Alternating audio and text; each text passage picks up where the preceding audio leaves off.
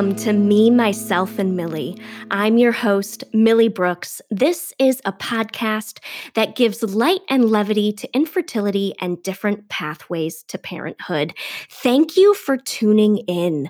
Today, we will be chatting with Parijat Deshpande, who is a trauma expert that specializes in high-risk pregnancy and late-term loss. You may remember Parijat from episode 47 when we talked about grief associated with infertility and loss.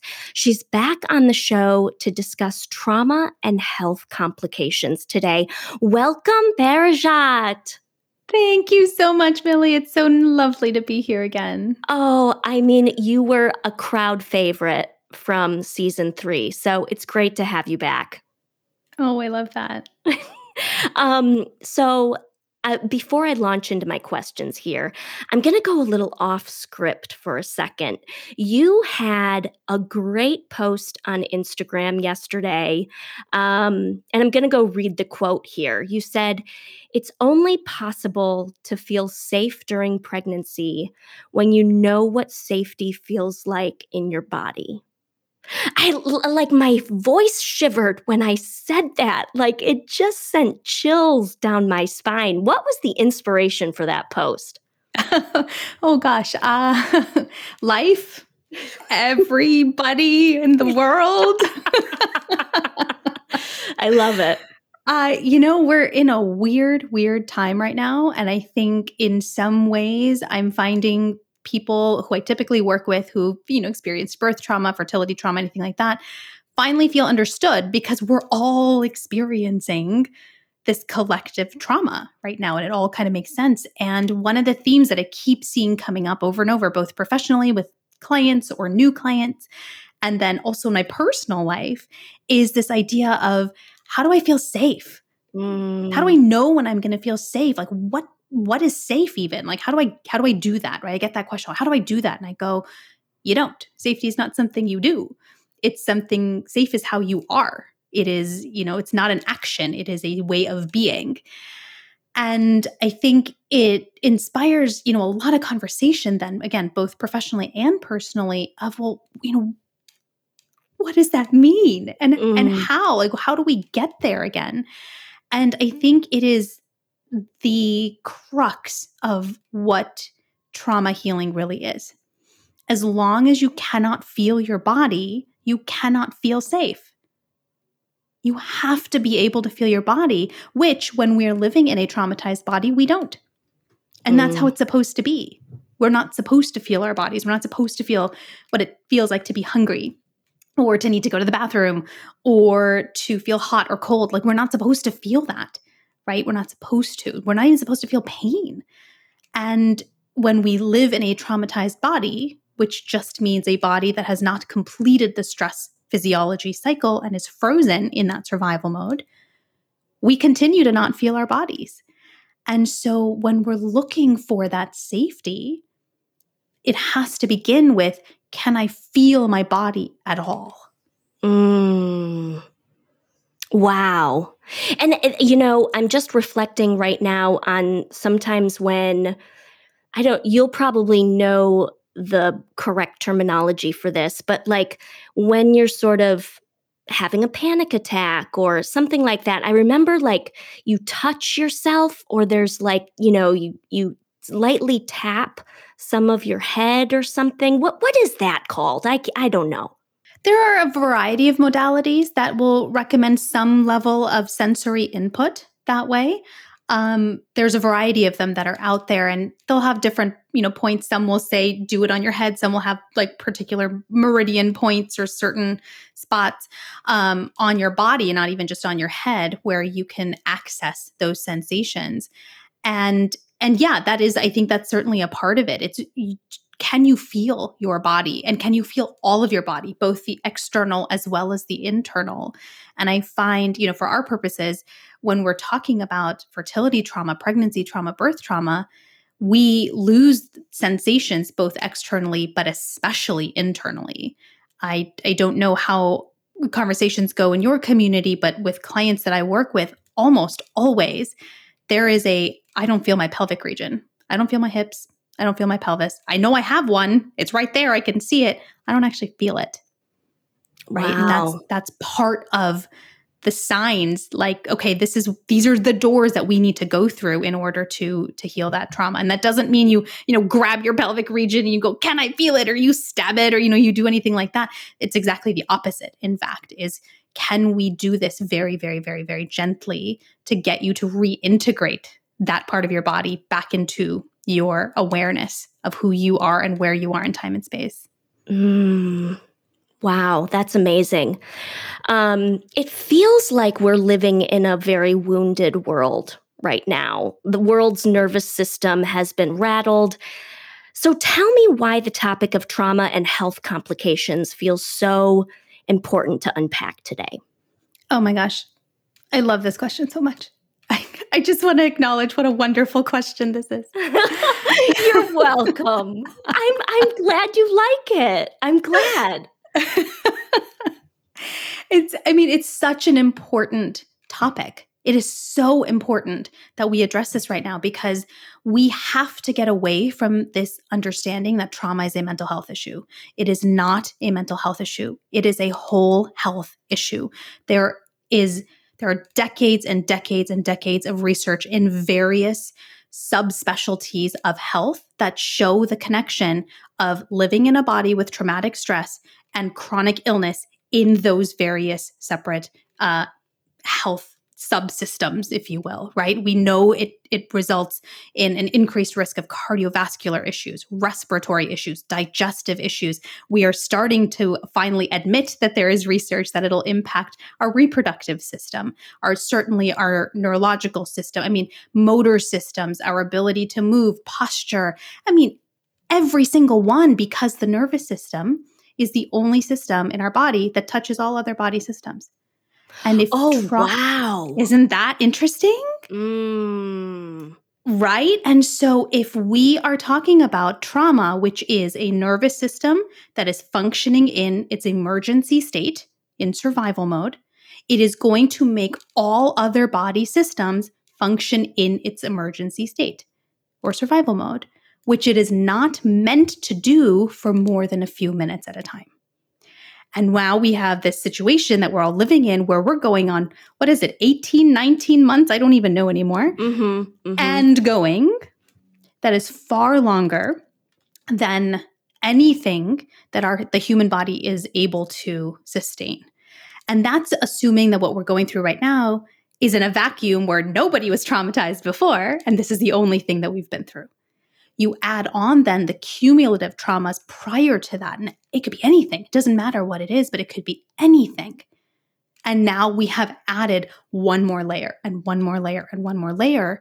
And so where this comes into play that's important, I think, for our discussion is that we need to be very mindful of supporting our bodies in a way that helps us to get back to that sense of safety so our bodies can do the repair that they need to heal from everything we've been through these last 18, 19 months.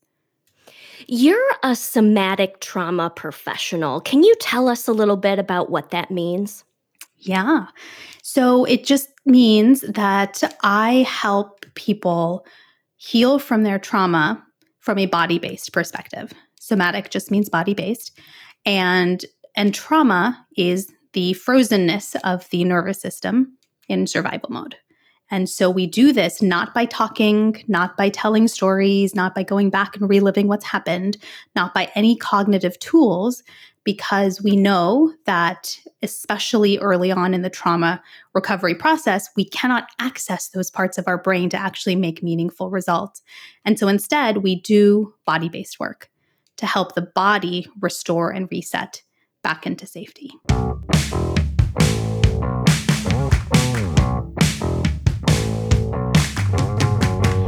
So you kind of touched upon this before in the other question. Where does specifically grief surrounding pregnancy loss and birth trauma live in the body? It can be anywhere. Not just in the pelvis. No, it can be absolutely anywhere. And what I find really interesting about that is that it's in the parts of the body that are still holding on to the story that's really where it lives, and that's why it lives there. It's because the body is holding on to the experience. Sometimes it's a memory that we can also recall cognitively, and sometimes it's not. We may not remember a moment when, somebody injected us with something in our arm, or when we did our final ultrasound or something like that. But the minute you have something cold touch your belly, or you have the alcohol wipe that comes near your shoulder, and all of a sudden it's like, oh, that. It just comes right back to you. It can be absolutely anywhere in the body. You were going to kind of go into a story about when you had, when you were in the NICU situation that you were in, when you had 2 IVs in your arm.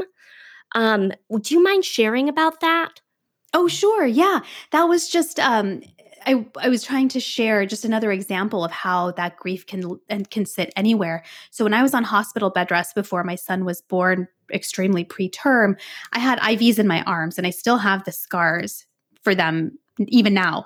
But for the longest time after his birth, anytime, somebody touched my wrist or something, rubbed up against it, like long sleeves or a sweatshirt or something like that, that sensation of something touching my wrist would remind me of what it felt like when he was born, and knowing that my pregnancy had ended so early, for example. I share that example too, because when we talk about grief, as we talked in our previous conversation too, it's tied to any type of loss, a death loss as well as a non-death loss. And so the grief can be tied to any number of things on that journey too. And that was one of them for me. And when something would brush up against that area, what would happen? I would get this profound level of sadness. It would just be this swell of sadness that would come up, which was very similar to how I felt around the time that he was about to be born and soon after that, because I was just so sad that it was over, that everything we had done in that pregnancy was now so early, it was over. And it was this full body experience of just, that difference between sadness and that visceral grief. There's just this like guttural feeling of loss. And that's what that felt like consistently at the very beginning. So I'm going to go into a few questions from our listeners now. First question is, what's the most effective therapy for addressing infertility trauma, loss trauma, pregnancy trauma, and birth trauma? Anything body-based. And I want to clarify too that therapy doesn't have to be, what is therapeutic doesn't have to be psychotherapy. It can be many, many different kinds of resources or approaches that is trauma-informed, where the person has received additional training on how to be trauma-informed from a body-based perspective. For example, trauma-informed yoga is fantastic. There are certain art therapy modalities, music therapy modalities that are also trauma-informed, as well as the traditional psychotherapy that is body-based. I definitely want to make sure that anybody who's listening really hears that we try to go into the cognitive kind of thought-based approaches very quickly for any number of reasons, but we know physiologically the body is not ready for them yet. And so if you are finding that you're in one of those modalities and you're not experiencing relief, that's likely why. And so you want to meet the body where it's at, which is any kind of body-based support first, and then all those other modalities can follow after. I love that. There's something specific to look for in a therapist or therapy that is, primarily body-based. Like, should they look for a somatic, credential? They can. You can certainly look for, I think the Somatic Experiencing website has a list of their practitioners who have gone through their entire training. There are people like me who have not gone through the entire training, but have a more eclectic style of somatic versus sensory and also sensory motor approaches that are combined together. And there's no real database to find people like us. I'm not a therapist anymore, but wherever I land in the world, So what I would ask is essentially their familiarity with trauma physiology and their understanding of any type of somatic modalities as it pertains to healing from specifically infertility, pregnancy, and birth and medical trauma. Wonderful. Thank you. Next question from a listener. Could you offer any tips for cumulative grief, like lots of types of grief happening at once? Yeah, those are really, really challenging experiences. I mean, challenging is such an incomplete word, I think, to describe those experiences. And what I would say is two things. One is to ensure that the grief is not being tied to trauma, because at some point, especially if it's cumulative, meaning I'm understanding it to mean it's just one after another, and there isn't a lot of opportunity to recover. And I don't mean mentally recover, I mean physiologically recover, the whole body kind of recovering before the next one happens. You really want to make sure that you create opportunities to recover from that, because when grief ties to trauma, then grief healing cannot happen until trauma healing happens first. So that's one thing. But if you can allow your body to recover in between, then what you're going to be left with is the grief, which is very painful, very uncomfortable to feel, and also something your body knows how to digest. And so if you can allow yourself to experience those waves, yes, they will be painful. Yes, they will be uncomfortable and awful and just so terrible some days.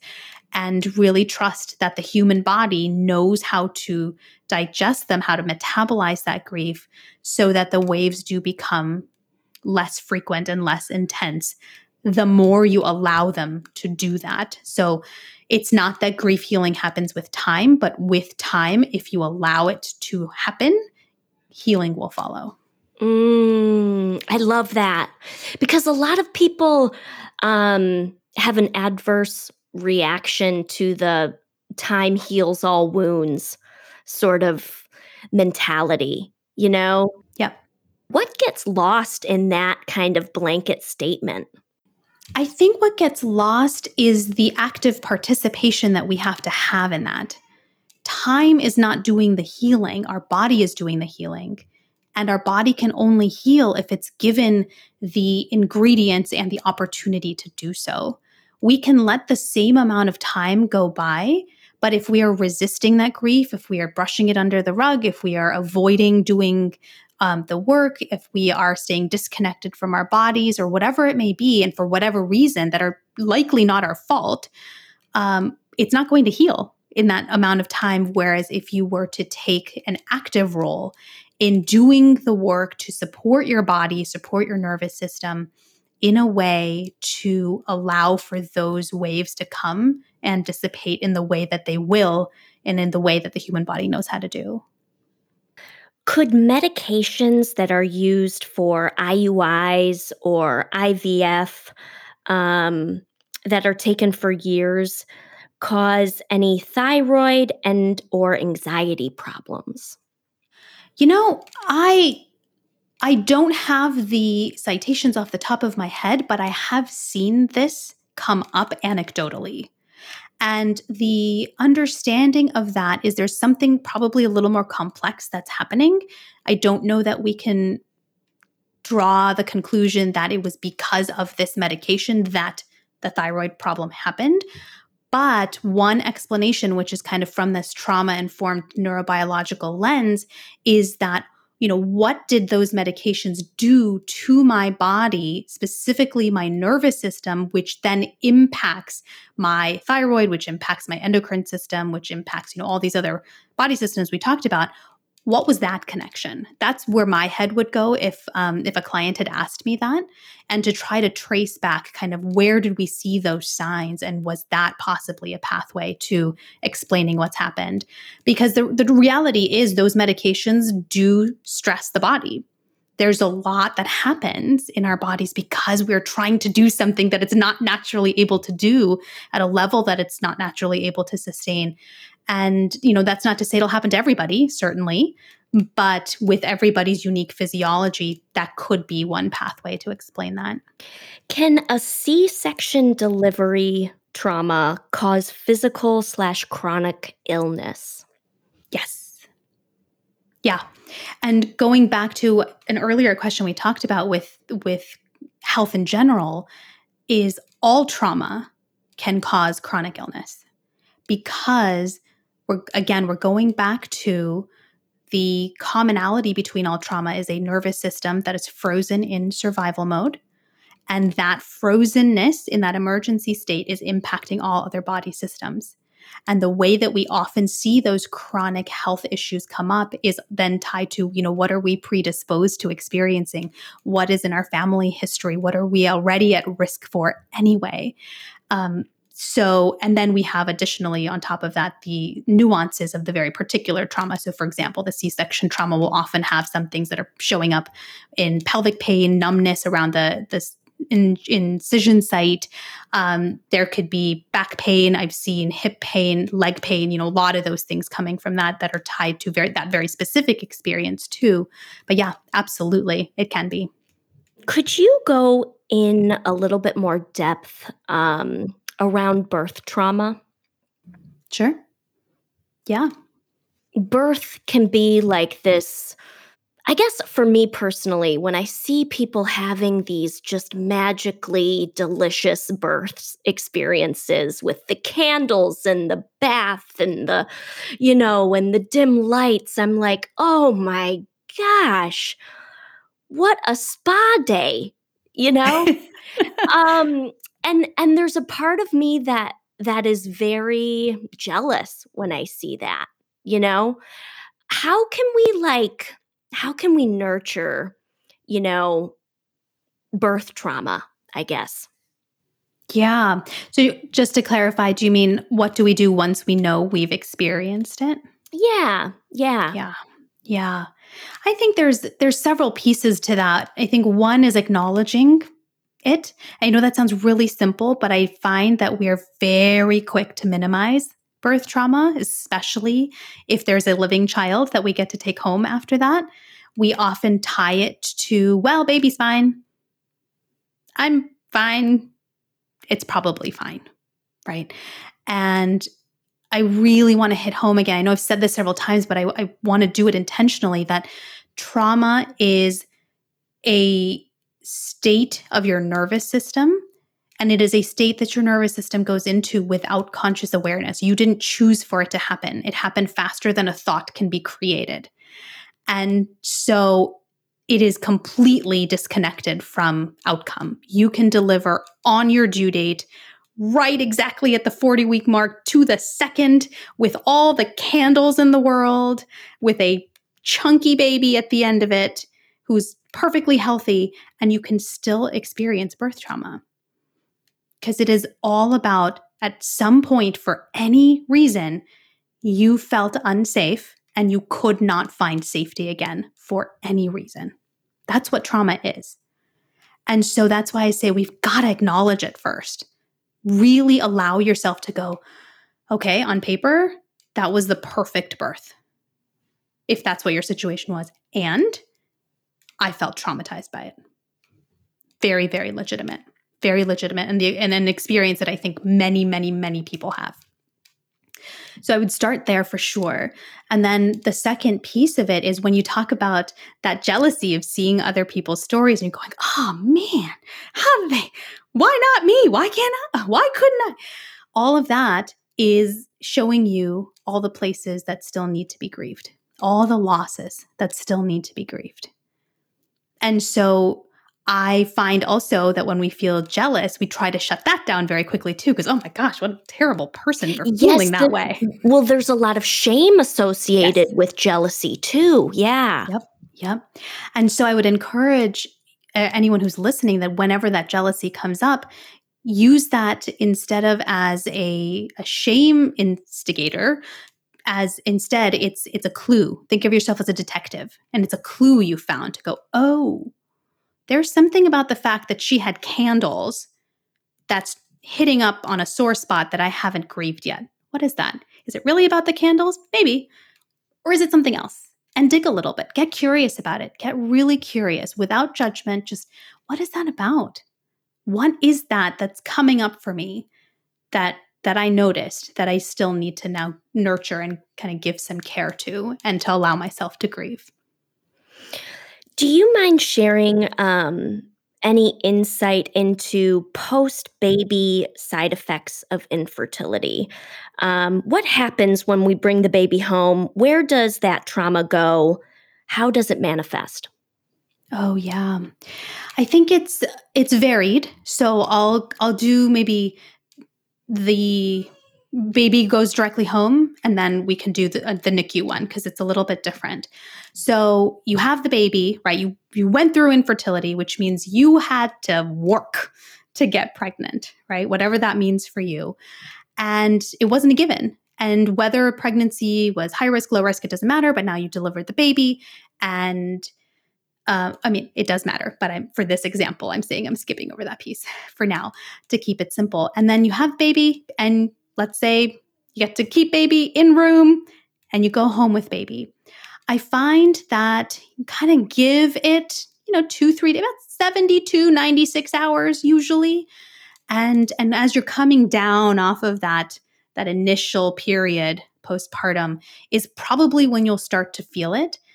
Especially right now when we have such limited resources and availability and of connection with people in our life.